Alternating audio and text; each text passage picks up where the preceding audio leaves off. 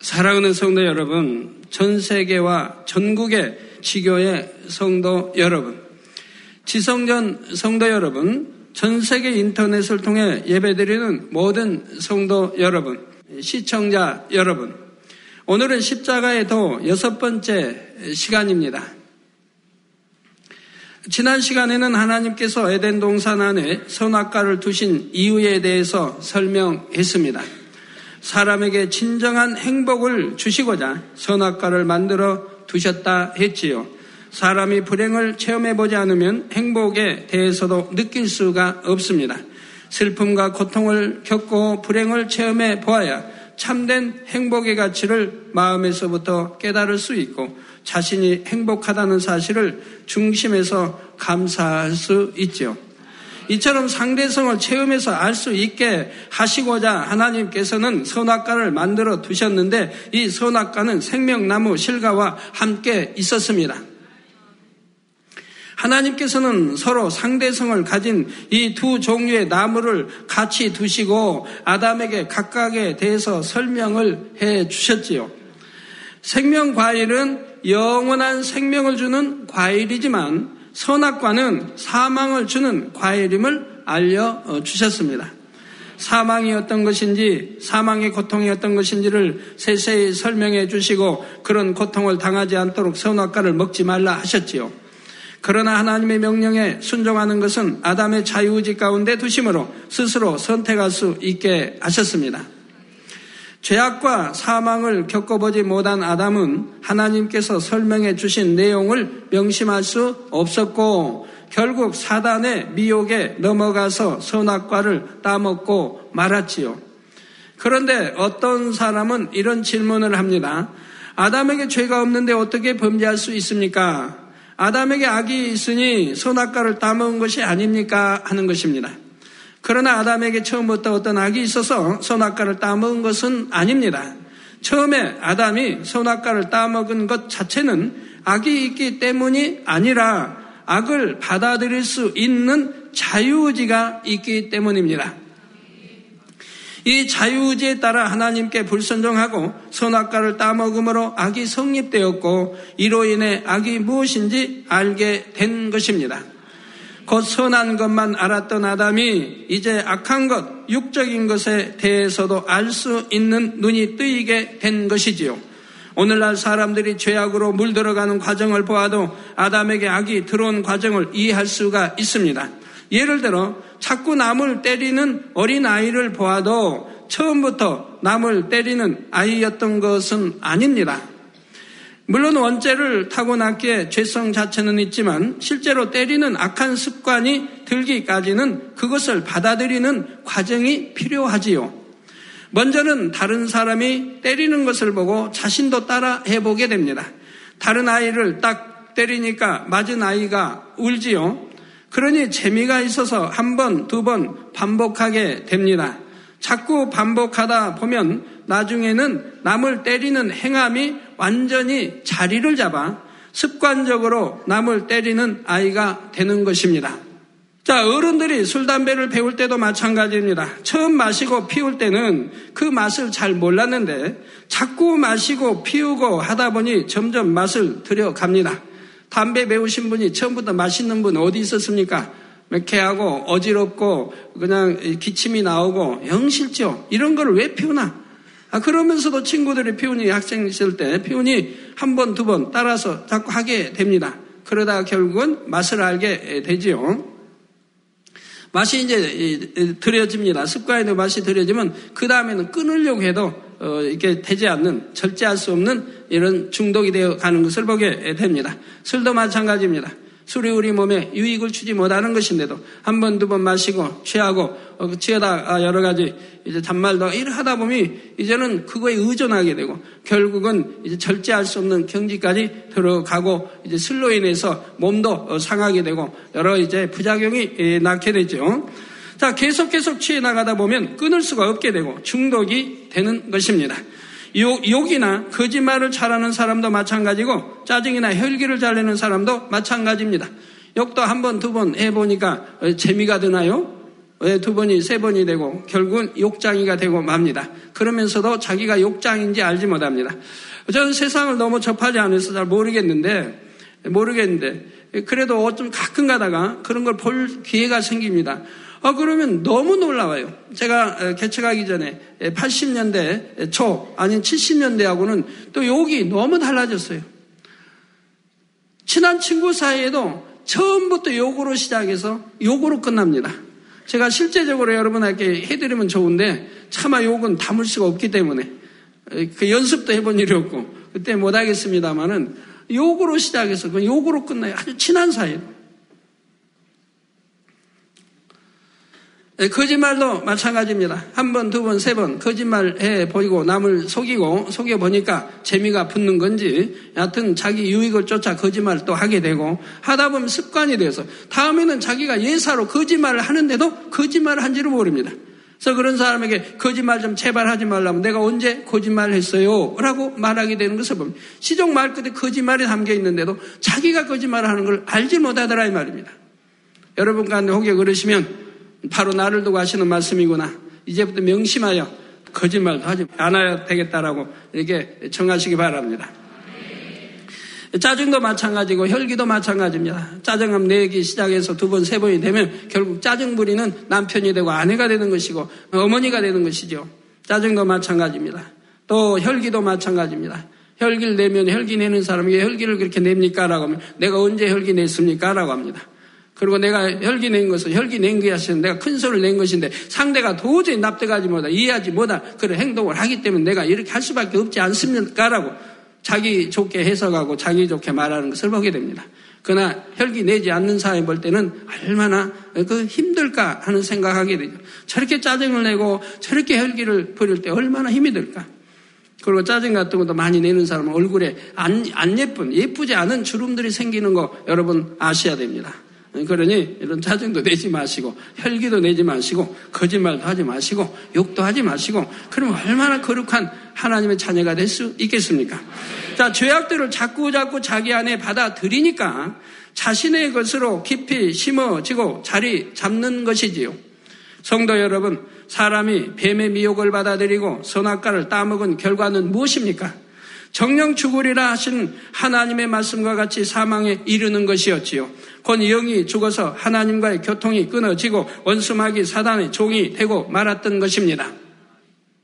로마서 육 장 십육 절에 보면 너희 자신을 종으로 들여 누구에게 순종하든지 그 순종함을 받는 자의 종이 되는 줄을 너희가 알지 못하느냐. 혹은 죄의 종으로 사망에 이르고 혹은 순종의 종으로 의에 이르느니라 했습니다. 자, 혹은 죄의 종으로 사망이, 즉 죄의 순종에 나가면, 죄를 지어 나가면 죄의 주관자인 원수마귀에게 지금 순종하고 있다 이 말입니다. 그러므로 그 결과는 사망에 이르게 된다. 사망은 지옥을 말합니다. 또 혹은 순종의 종으로 의에 이른다. 순종의 종, 우리가 순종의 종 하나님, 우리가 하나님 앞 주님 앞에 순종해 가면 결국 의에 이르고 성결되지요. 의에 이르러서 바로 천국의 영생을 얻어 천국에 들어가게 된다는 것이지요. 이 말씀처럼 아담은 죄에게 순종함으로 어둠의 주관자인 원수 마귀의 종이 되고 만 것입니다. 이때 아담은 자신이 가지고 있던 모든 권세도 원수 마귀에게 넘겨주게 되었지요. 창세기 일 장 이십팔 절을 보면 하나님이 그들에게 복을 주시며 그들에게 이르시되, 즉 아담 하와에게 이르시되 생육하고 번성하여 땅에 충만하라. 땅을 정복하라. 바다의 고기와 공중의 새와 땅에 움직이는 모든 생물을 다스리라 하셨습니다. 이 말씀대로 첫사람 아담에게는 만물을 다스리는 권세가 있었지요. 그런데 아담이 원수 마귀의 종이 되므로 아담이 만물의 주관자로서 가졌던 모든 권세와 영광도 원수 마귀에게 넘어간 것입니다. 누가복음 사 장 육 절에서도 이런 사실을 알 수가 있습니다. 원수 마귀가 예수님 앞에 천하 만국을 보여주면서 말하기를 이 모든 권세와 자기가 가지고 있는 모든 권세와 그 영광을 내가, 즉 이 마귀 내가 내게, 즉 예수 내게 주리라. 이것은 내게 넘겨준 것이므로 나의 원하는 자에게 주노라 했죠. 즉 처음부터 하나님의 권세를 주신 게 아니고 누가 넘겨줬다 이 말입니다. 넘겨준 것이므로 나의 원하는 자에게 주노라. 자, 여러분이 어떤 이런 책을 저에게 줬다고 합시다. 제가 줬으면 이미 이제 제 것입니다. 제 것이면 제가 제가 원하는 사람에게 다시 줄 수 있지 않습니까? 넘겨줄 수 있지요. 그래서 이것은 내게 넘겨준 것이므로 나의 원하는 자에게 주노라. 그래서 내가 나에게 경배하고 어, 무릎 꿇으면 그러면 내가 가진 권세를 예수 내게 주겠다라고 유혹을 미혹을 하는 것이지요. 천하만국의 모든 권세와 영광을 처음부터 마귀가 가진 것이 아니라 내게 넘겨준 것, 곧 누군가에게서 넘겨받은 것이라 말하고 있습니다. 이는 바로 아담으로부터 넘겨받았던 것입니다. 즉 아담에게 하나님이 이런 권세를 주셨기 때문에, 그리고 나서 넘겨줬기 때문에 아담은 이런 권세를 잃어버리고 말았다 이 말입니다. 이처럼 만물을 주관하는 권세를 넘겨받은 마귀는 아담의 범죄 이후 죄의 종이 된 인류를 점점 더 죄악으로 물들게 합니다. 세대가 지날수록 사람들의 마음은 악해지고 이 세상에는 죄악이 관영하게 되었지요. 이렇게 죄악 가운데 살아가는 사람들에게 원수 마귀는 질병과 가난, 재앙, 눈물, 슬픔 등의 고통을 가져다 줍니다. 그리고 결국은 영원한 사망인 지옥으로 끌어가는 것입니다. 자, 세월이 흐를수록 얼마나 죄로 관영해 가고 있습니까? 사랑하는 성도 여러분, 그러면 이제 사람은 어떻게 해야 할까요? 일생 동안 원수 마귀의 종노릇을 하다가 결국 지옥으로 가야만 하는 것일까요?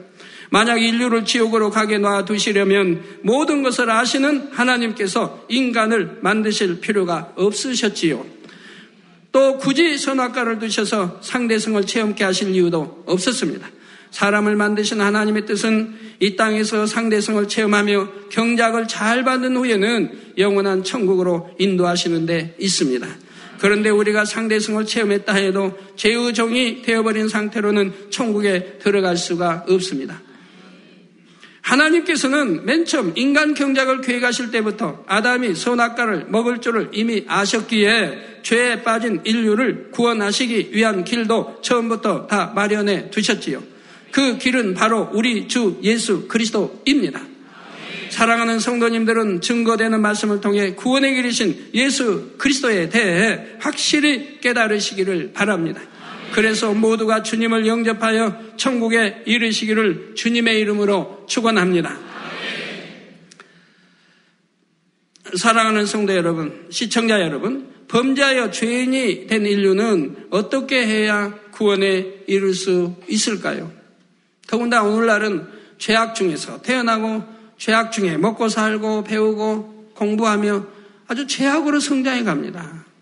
하나님은 전능하셔서 무엇이나 하실 수 있으니까 죄인들을 구원하는 것도 무조건 우리를 용서해 주시고 원수 마귀를 멸하신 후에 우리를 구원해 주시면 되는 것일까요?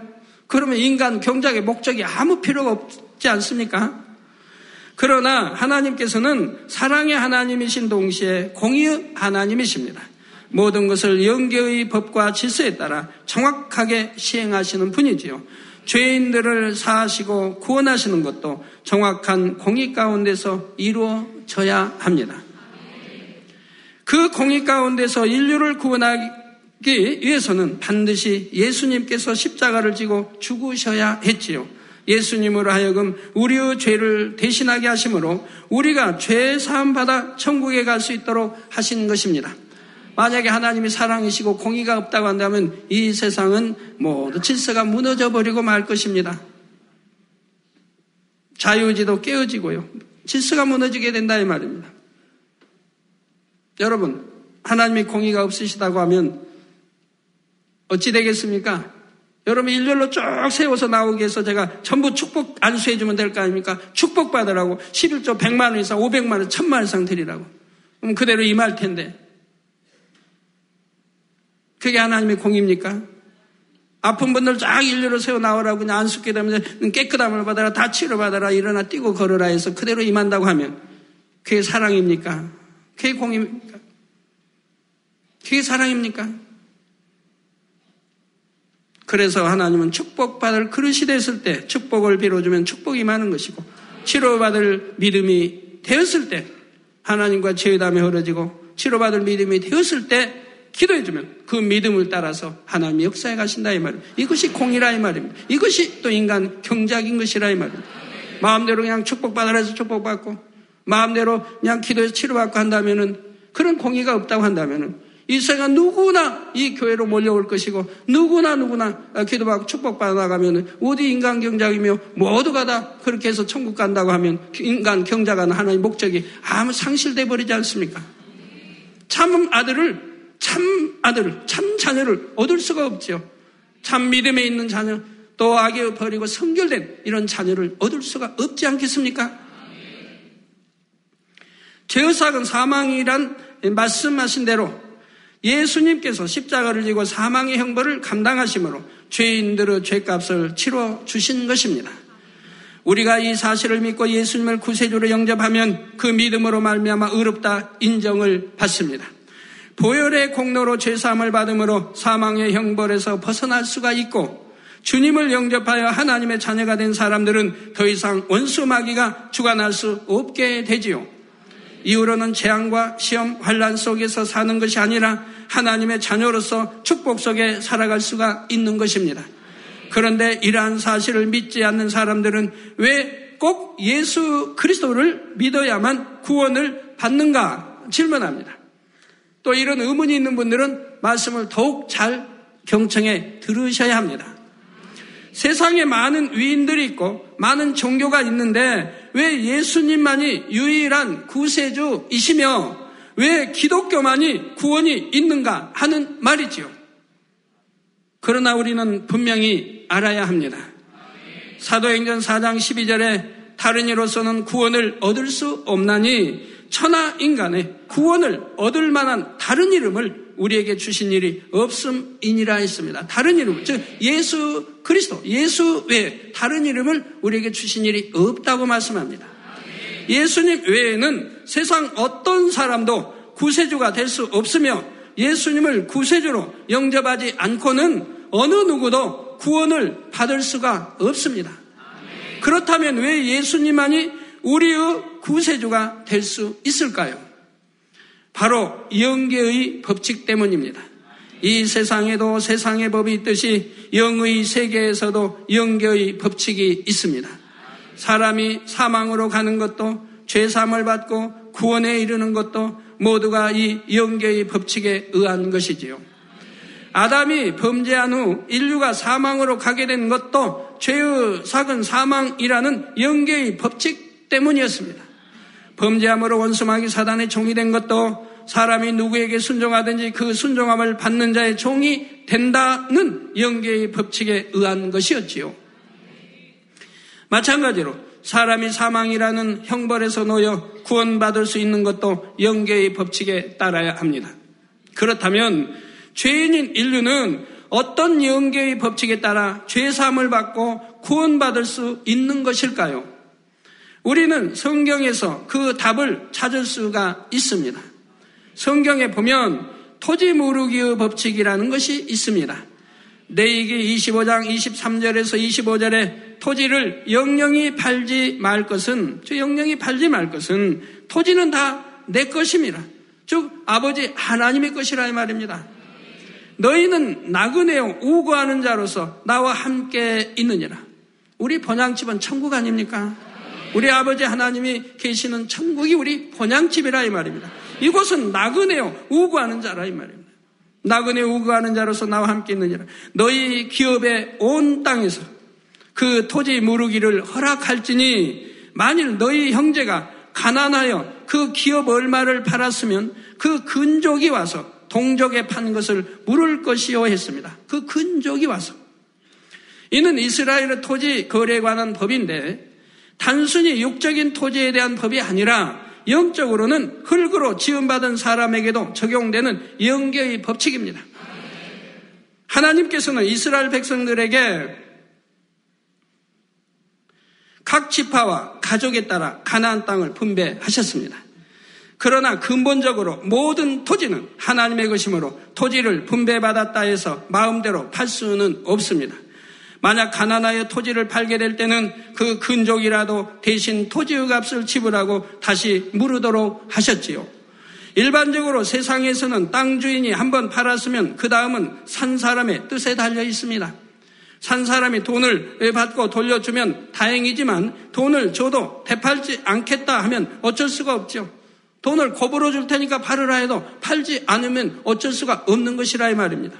그런데 이스라엘의 법에는 토지를 산 사람이 되팔기를 원하지 않는다 해도 판 사람의 근적이 와서 값을 지불하면 반드시 그 땅을 돌려줘야 한다는 것입니다. 바로 이렇게 토지를 물으는 법칙 안에 죄인된 인류가 구원받을 길이 제시되어 있습니다. 하나님의 소유인 토지를 팔고 사는 법은 근본 흙으로 지음받은 사람에게도 직접 관계되는 법이기 때문이지요. 창세기 삼 장 십구 절에 보면 내가 곧 아담이 얼굴에 땀이 흘러야 식물을 먹고 필경은 흙으로 돌아가리니 그 속에서 내가 취함을 입었음이라. 너는 흙이니 흙으로 돌아갈 것이니라 하신 하나님의 말씀이 나옵니다. 그리고 창세기 삼 장 이십삼 절에는 여호와 하나님이 에덴 동산에서 그 사람을 내어 보내어 그의 근본된 토지를 갈게 하시니라 했지요. 마태복음 십삼 장이나 누가복음 팔 장에 보면 예수님께서는 사람의 마음을 곧 토지에 비유하여 설명하고 계십니다. 이처럼 흙으로 지음받은 사람이 원수 마귀의 손에 넘어갔다가 다시 하나님께로 돌아올 수 있는 법칙과 팔았던 토지를 다시 물으는 법칙과는 직접적인 연관이 있는 것입니다. 이스라엘의 모든 토지가 하나님의 소유인 것처럼 아담과 그가 가지고 있던 권세 또한 하나님께 속한 것으로 영영히 팔 수는 없게 규정해 놓으신 것입니다. 아담이 비록 범죄의 원수마귀 종이 되고 아담에 대한 모든 권세를 넘겨줬다 해도 장차 토지 무르기의 법칙에 합당한 자격을 갖춘 사람이 나타나면 원수마귀는 그 권세를 다시 돌려줘야 한다는 것입니다.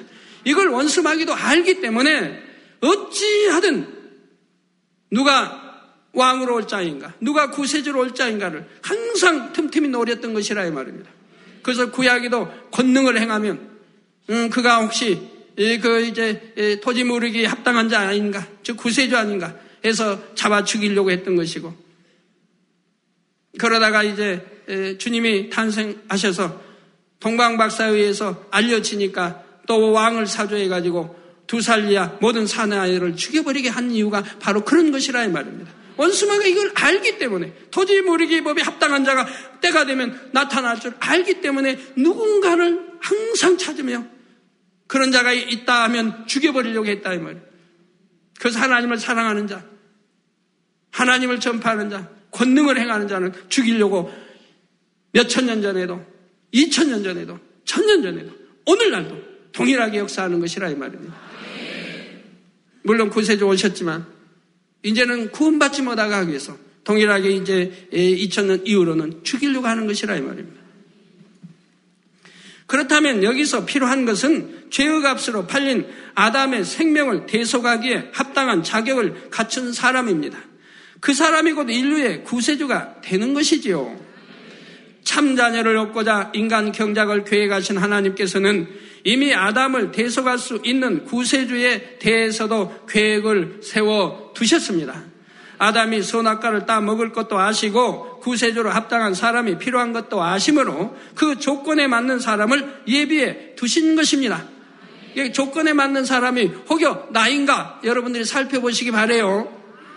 나도 될 수 있잖아요. 그분이 바로 구세주 예수 그리스도이십니다. 아, 나가 아니고요. 예수님은 토지 무르기의 법칙에 의하여 인류를 구원하기에 합당한 조건을 갖추신 유일한 분이십니다. 창세 이래 유일한 분이시라 이 말입니다. 그렇다면 토지 무르기의 법칙에 의한 구세주의 자격 조건이란 무엇일까요? 여기에는 네 가지 조건이 있는데 지금부터 그 조건들을 하나하나 살펴보겠습니다. 구세주가 될 수 있는 첫 번째 조건은 사람이어야 한다는 것입니다. 야, 이제 좀, 야, 나도 해당 여전 되는구나. 나도 사람이니까 구세주 조건에 해당이 되는구나. 됩니다. 사람이어야 하니까요. 여러분도 다 사람이니까 뭐 개나 뭐 돼지나 이런 짐승이 아니라 사람이라. 그러니까 자격 조건 네 가지 중에 한 가지는 해당이 되지요.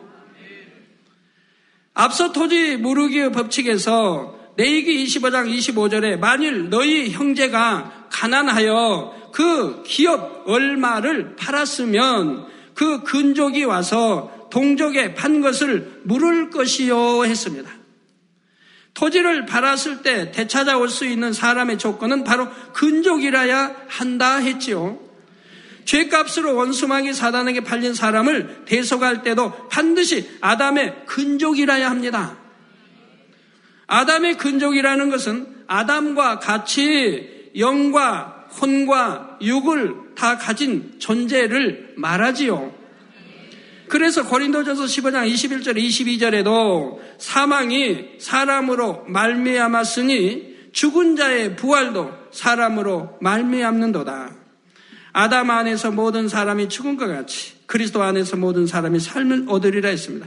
즉 사망이 사람, 즉 아담으로 인해서 왔으므로 죽은 자의 부활도 사람으로 말미암는다. 즉 사람이어야 우리 구세주가 될 수 있다 이 말입니다. 그렇기 때문에 이, 이, 이, 우리 구세주가 될 수 있는 조, 조건, 네 가지 조건 중에 하나가 사람이어야 한다는 것입니다. 이처럼 사람의 죄값을 대신 치르기 위해서는 사람이 되어야 하기 때문에 구세주이신 예수님도 사람이어야 했습니다. 그런데 예수님은 하나님의 아들이시며 창조주 하나님으로부터 분리되어 신으로서의 능력과 권세와 영광을 가진 분이시지요. 그렇다면 이런 예수님께서 어떻게 사람의 근족이 될 수 있으실까요? 요한복음 일 장 십사 절 전반절에 보면 예수님에 대해 말씀이 육신이 되어 우리 가운데 거하심에 했는데 요한복음 일 장 일 절 후반절에는 말씀은 곧 하나님이라 했습니다. 즉 말씀이 육신이 이 땅에 우리 가운데 거하셨는데 이곳 말씀은 하나님이라 이 말입니다. 말씀이 육신이 되었다. 곧 말씀이신 하나님께서 살과 뼈를 가진 사람의 몸을 입고 이 땅에 오셨다는 뜻입니다. 사람이어야 하기 때문에 우리 주님도 영혼육을 지니셨습니다. 그래서 십자가에서 운명하실 때 우리 주님이 하나님 아버지께 어떻게 기도합니까? 아버지여 내 영혼을 받으옵소서. 즉 영과 혼이 있고 몸이 육이 있고 우리 사람에 동일하다 이 말이에요. 그러니까 우리 사람의 성령으로 잉태되 나셨어도 근족이 될 수 있는 것이라 이 말입니다. 이해가 되시는지요? 이건 생명과 직결되는 말씀이기 때문에 여러분들이 분명하게 이해하고 양식 삼아서 어느 누구에게도 미혹받아서는 아니 됩니다. 예수님은 사람의 죄를 대속하시기 위해 사람의 몸에서 태어나셨으며 사람처럼 성장하는 과정도 겪으셨지요. 사람이셨기 때문에 주무시기도 하고 배고픔과 목마름, 기쁨과 슬픔을 느끼기도 하셨습니다. 성경에 보면 다 나오죠. 우리 주님 고물의 배에 주무시는 장면도 나오고 또 잡수시는 장면, 또 목마르다 아시고 또 물을 찾으시는 장면도 나오지요. 그리고 기뻐하시는 장면도 나오고 슬퍼서 눈물을 흘리시는 장면도 나오는 것을 볼 수가 있습니다. 애통하셔서. 또한 채찍에 맞고 십자가에 달리실 때는 피도 흘리시고 고통도 느끼셨지요. 역사적으로도 예수님께서 사람으로 이 땅에 오셨다는 확실한 증거가 있습니까? 있습니다. 아멘. 여러분들은 가정마다 다 있습니다. 아멘. 여러분들의 안방에도 증거가 있습니다. 아멘. 그것은 바로 예수님의 탄생을 기점으로 하여 세계의 역사가 크게 둘로 나누어진다는 사실입니다. 아멘. 오늘날 세계사의 연대는 크게 비씨와 에이디로 나누어집니다. 아멘. 비씨는 before Christ, before는 뭐뭐뭐뭐 이전이죠. 그래서 크라이스트, 곧 예수님께서 태어나시기 이전의 역사를 말합니다. 비씨. 또 에이디는 에노우 도미나이. 이는 주님의 연대라는 뜻으로서 예수님 탄생 이후의 역사를 말하죠. 서기 이천오 년이라는 것은 곧 예수님께서 사람으로 이 땅에 태어나신 때로부터 이천오 년이 되었다는 의미입니다. 이게 우리가 믿는 구세주 예수님이 실제 말씀의 육신이 이 땅에 오셨고 우리와 함께 거했다는 사실, 역사가 증거한다 이 말입니다. 그래서 믿지 않는 사람은 안방에도 이 달력은 있는데 이 달력에 이천오 년이라는 뜻이 예수님이 이 땅에 오신 지가 이천오 년이 되었다는 뜻이라 이 말입니다. 네. 믿습니까? 네. 믿고 안 믿고 어디 있어요? 그냥 사실인데. 네. 이처럼 역사적인 기준 자체가 예수님의 탄생 시점인 것만 보아도 예수님께서는 분명히 사람으로 이 땅에 오셨음을 알 수가 있습니다. 예수님은 하나님의 아들이시지만 사람으로 오셨기에 구세주의 첫 번째 조건을 충족시킬 수가 있었습니다. 둘째로 인류의 구세주가 될 수 있는 조건은 아담의 후예가 아니어야 한다는 것입니다. 아담의 후예는 모두 죄인입니다. 자신도 죄인이면서 다른 사람의 죄를 대신 져줄 수는 없습니다. 예를 들어 형제가 있는데 동생이 빛을 많이 쥐고 감옥에 갈 처지가 되었다고 합시다. 이때 그 빛을 형이 대신 갚아주면 동생은 감옥에 가지 않을 수 있습니다. 그러나 형도 동생처럼 빛을 쥐고 감옥에 갈 처지라면 동생의 빛을 갚아줄 능력이 없습니다. 아무리 갚아주고 싶어도 못 갚아준다 이 말입니다. 토지 무르기 법에 따라 토지를 판 사람의 근족이 토지를 무르려고 해도 근족도 가난하여 자신의 토지를 판 상태라면 남의 토지를 물러줄 입장이 아니지요. 마찬가지로 사람의 죄를 대속할 구세주는 사람이어야 하지만 그와 동시에 죄인이어서는 안 됩니다. 아담이 죄를 지음으로 범죄함으로 지금 사망의 길로 갔는데 또 죄인이 죄, 구세주가 저 죄를 대속한 구세주가 될 수가 없다 이 말입니다. 그렇기 때문에 아담의 후예는 모두가 죄인이기 때문에 아담의 후예가 아니어야 된다 이 말입니다. 사람이면서도. 그런데 아담의 후손은 모두가 원죄를 가진 죄인으로서 자신이 죄로 인해 죽어야 하는 존재이기에 다른 사람의 죄를 대속해 줄 수가 없는 것입니다. 사람은 누구나 아담의 후손이며 죄인인 것입니다. 세계 어떤 나라, 어떤 민족이라도 할아버지의, 할아버지의, 할아버지 이렇게 조상을 계속 거슬러 올라가면 결국 아담이라는 한 사람의 시조로 연결되지요. 그러니 사람 중에서는 아무도 구세주가 될 두 번째 조건을 충족시킬 수가 없습니다. 그런데 세상에서 오직 한 분 사람으로 오신 하나님의 독생자 예수님만은 사람이면서도 아담의 후예가 아니시기에 구세주의 조건에 합당하십니다. 그러면 왜 아담의 후손은 모두가 죄인이라고 하는 것일까요? 또한 예수님은 어떻게 해서 사람이면서도 아담의 후예가 아닌 것일까요? 이에 대해서는 다음 시간에 이어서 증거하도록 하겠습니다. 결론을 말씀드립니다. 사랑하는 성도 여러분, 시청자 여러분, 계시록 오 장 일 절에서 이 절에 보면 내가 보매 곧 사도 요한이 보매 보좌에 앉으신 이 오른손에 책이 있으니 안팎으로 썼고 일곱 인으로 봉하였더라. 또 보매 힘있는 천사가 큰 음성으로 외치기를 누가 책을 펴며 그 인을 떼기에 합당하냐 합니다. 여기서 하나님의 손에 있는 책은 토지 무르기의 법칙에 의거하여 원수 마귀 사단과 하나님 사이에 맺어진 계약서와 같은 책입니다. 이스라엘에서는 토지 매매가 이루어지면 계약 조건을 기록한 계약서를 작성한 다음에 사는 사람과 파는 사람이 도장을 찍고 인봉합니다. 그 계약서 중 한 부를 성전 창고에 보관하게 되는데 근적이 와서 토지를 다시 물을 때는 이 계약서를 가져다가 인봉을 떼고 찢어버리지요. 마찬가지로 범죄로 인해 팔린 인류를 대속하고 그 계약서의 인봉을 떼기 위해서는 아담의 근족으로서 인봉을 떼기에 합당한 자격을 가진 사람이 있어야 하지요. 그런데 이어지는 삼 절 사 절에 보면 하늘 위에나 땅 위에나 땅 아래에 능히 책을 펴거나 보거나 할 리가 없더라. 이 책을 펴거나 보거나 하기에 합당한 자가 보이지 않기로 내가 크게 울었더니, 지금 내가가 누구죠? 내가가 누구예요? 저 예수님의 열두 제자 중 막내인 요한이 지금 계시고 있을 요한이 지금 말하고 있는 겁니다. 내가 크게 울었더니 하늘 위에는 영으로 된 천사들 뿐이죠. 땅 위에는 짐승들과 죄인들 뿐이며 땅 아래에는 원수마귀 사단 악한 영들이 있지요. 죄인들을 구원해 줄 자격을 가진 사람이 없는 것을 보고 요한이 통곡을 하는 것입니다. 이때 천국의 장로 중에 한 사람이 와서 요한을 위로하기를 울지 말라. 유대 지파의 사자 다이스 뿌리가 이기었으니 이 책과 그 일곱인을 떼시리라 하더라 했습니다. 유대 지파의 사자 다이스 뿌리란 곧 우리 예수님을 의미합니다.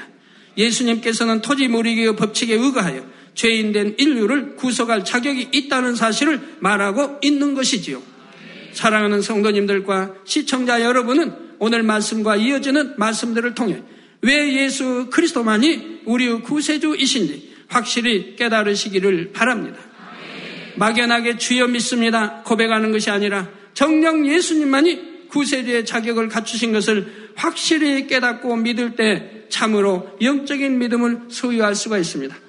그리고 왜 구원이 기독교에만 있는가? 왜 예수님으로만이 구원받는다고 하는가에 대한 답이 확실하게 지금 여러분들이 인지하셔야 할 것입니다. 주의 이름을 의지하여 능력 있는 신앙생활을 할 수 있는 것입니다. 이처럼 구세주 예수 그리스도에 대해 알고 마음에 분명히 믿으심으로 모두가 구원받은 하나님의 자녀들로서 천국에 이르시기를 주님의 이름으로 축원합니다.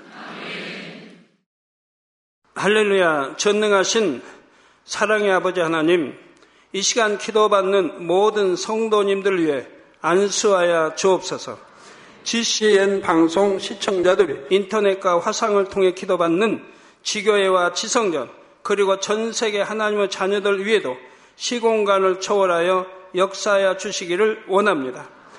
믿어지는 믿음을 주시고 부정적인 생각과 의심의 세력을 물리쳐 주옵시며 모든 시험 환란도 물리쳐 주옵소서. 머리부터 발끝까지 오장육부 뼈 마디마디 온몸의 신경 조직 세포 등 아픈 곳마다 성령의 불로 불로 태우시고 근본의 빛으로 역사하여 주옵소서. 예수 그리스도의 이름으로 명하노니 원수마귀 사단 모든 질병 균 연약함아 물러가라. 빛이 여임하라. 모든 불치 난치병도 성령의 불로 태워 깨끗게 하여 주옵소서. 말라리아를 비롯한 모든 풍토병도 물리쳐 주옵소서. 감기, 기침, 열, 몸살, 독감 등 각종 유행성 질병도 다 물러가라. 어떠한 유행성 질병균도 틈타지 않게 지켜 주옵소서. 위암, 폐암, 간암, 유방암, 자궁암, 대장암, 피부암 등 각종 암과 에이즈, 백혈병, 뇌졸중, 고혈압, 저혈압, 심장병, 폐병, 위장병, 당뇨, 부인병, 피부병, 갑상선 질환과 모든 염증도 깨끗게 하여 주옵소서. 소아마비, 중풍, 관절염, 디스크도 온전케 하여 주옵소서. 요통, 두통, 신경통을 비롯한 모든 통증은 사라질지어다. 간질, 자폐증, 우울증, 조울증, 노이로제 등 모든 정신질환도 물러가라. 모든 마비된 것도 풀어지고 일어나 걷고 뛸지어다. 눈도 잘 보이게 하옵시고 귀도 잘 들리게 하여 주옵소서. 소경은 눈을 뜨고 기머거리는 들으며 벙어리는 말할지어다. 각종 사고 후유증도 깨끗게 하시고 부러진 뼈도 붙여 주옵소서. 화상 입은 것도 온전케 하옵시고 화기암 물러가라. 열도 물러가라. 아버지 흉터 나지 않게 역사해 주시기 원합니다. 마약을 비롯하여 각종 약물과 독극물 중독도 깨끗함을 입을지어다. 죽은 신경과 세포가 살아나며 죽은 자도 살아나게 하여 주옵소서. 잉태의 축복도 주시기를 원합니다. 잉태의 축복을 받으라. 예수 그리스도의 이름으로 명하노니 원수마귀 사단아 하늘 공중 곳에 잡은 악의 영들아 물러가라. 그의 사자들도 물러갈지니라. 이 땅의 악한 영, 더러운 영, 거짓되고 간사한 영, 이간질하고 미혹하는 모든 어둠들은 물러가라. 모든 흉악의 결박을 풀고 어둠아 물러가라. 빛이 여임하라. 아버지 하나님, 부르짖어 기도할 수 있는 능력을 주시고 죄를 버리고 성결될 수 있는 능력을 주옵소서. 영원히 잘됨같이 범사에 잘되게 하시고 가정의 복음화도 이루어 주시기를 원합니다. 한 주간도 모든 사고와 재앙으로부터 지켜주시고 불통이 없는 형통한 삶을 살 수 있도록 축복해 주옵소서. 성령의 불담으로 천군 천사와 주님의 불꽃 같은 눈동자로 모든 하나님의 자녀들과 가정, 일터, 사업들을 지켜주시기를 원합니다. 학생들에게 지혜와 명철을 더하시고 공부할 수 있는 뜨거운 마음과 열정도 더하여 주옵소서. 마음과 생각을 세상에 빼앗기지 않도록 지키시고 하나님을 뜨겁게 사랑하는 학생들로 축복하여 주옵소서. 하나님의 자녀들이 먹으나 마시나 입으나 무엇을 하든지 하나님 앞에 영광 돌리는 삶이 되게 축복하여 주시기를 원합니다. 나는 하나님을 만났노라, 체험했노라, 응답받았노라, 축복받았노라 간증하는 입술이 되게 역사하여 주옵소서. 아버지 하나님 감사합니다. 홀로 영광 받으옵소서. 우리 주 예수 그리스도의 이름으로 기도하옵나이다. 아멘.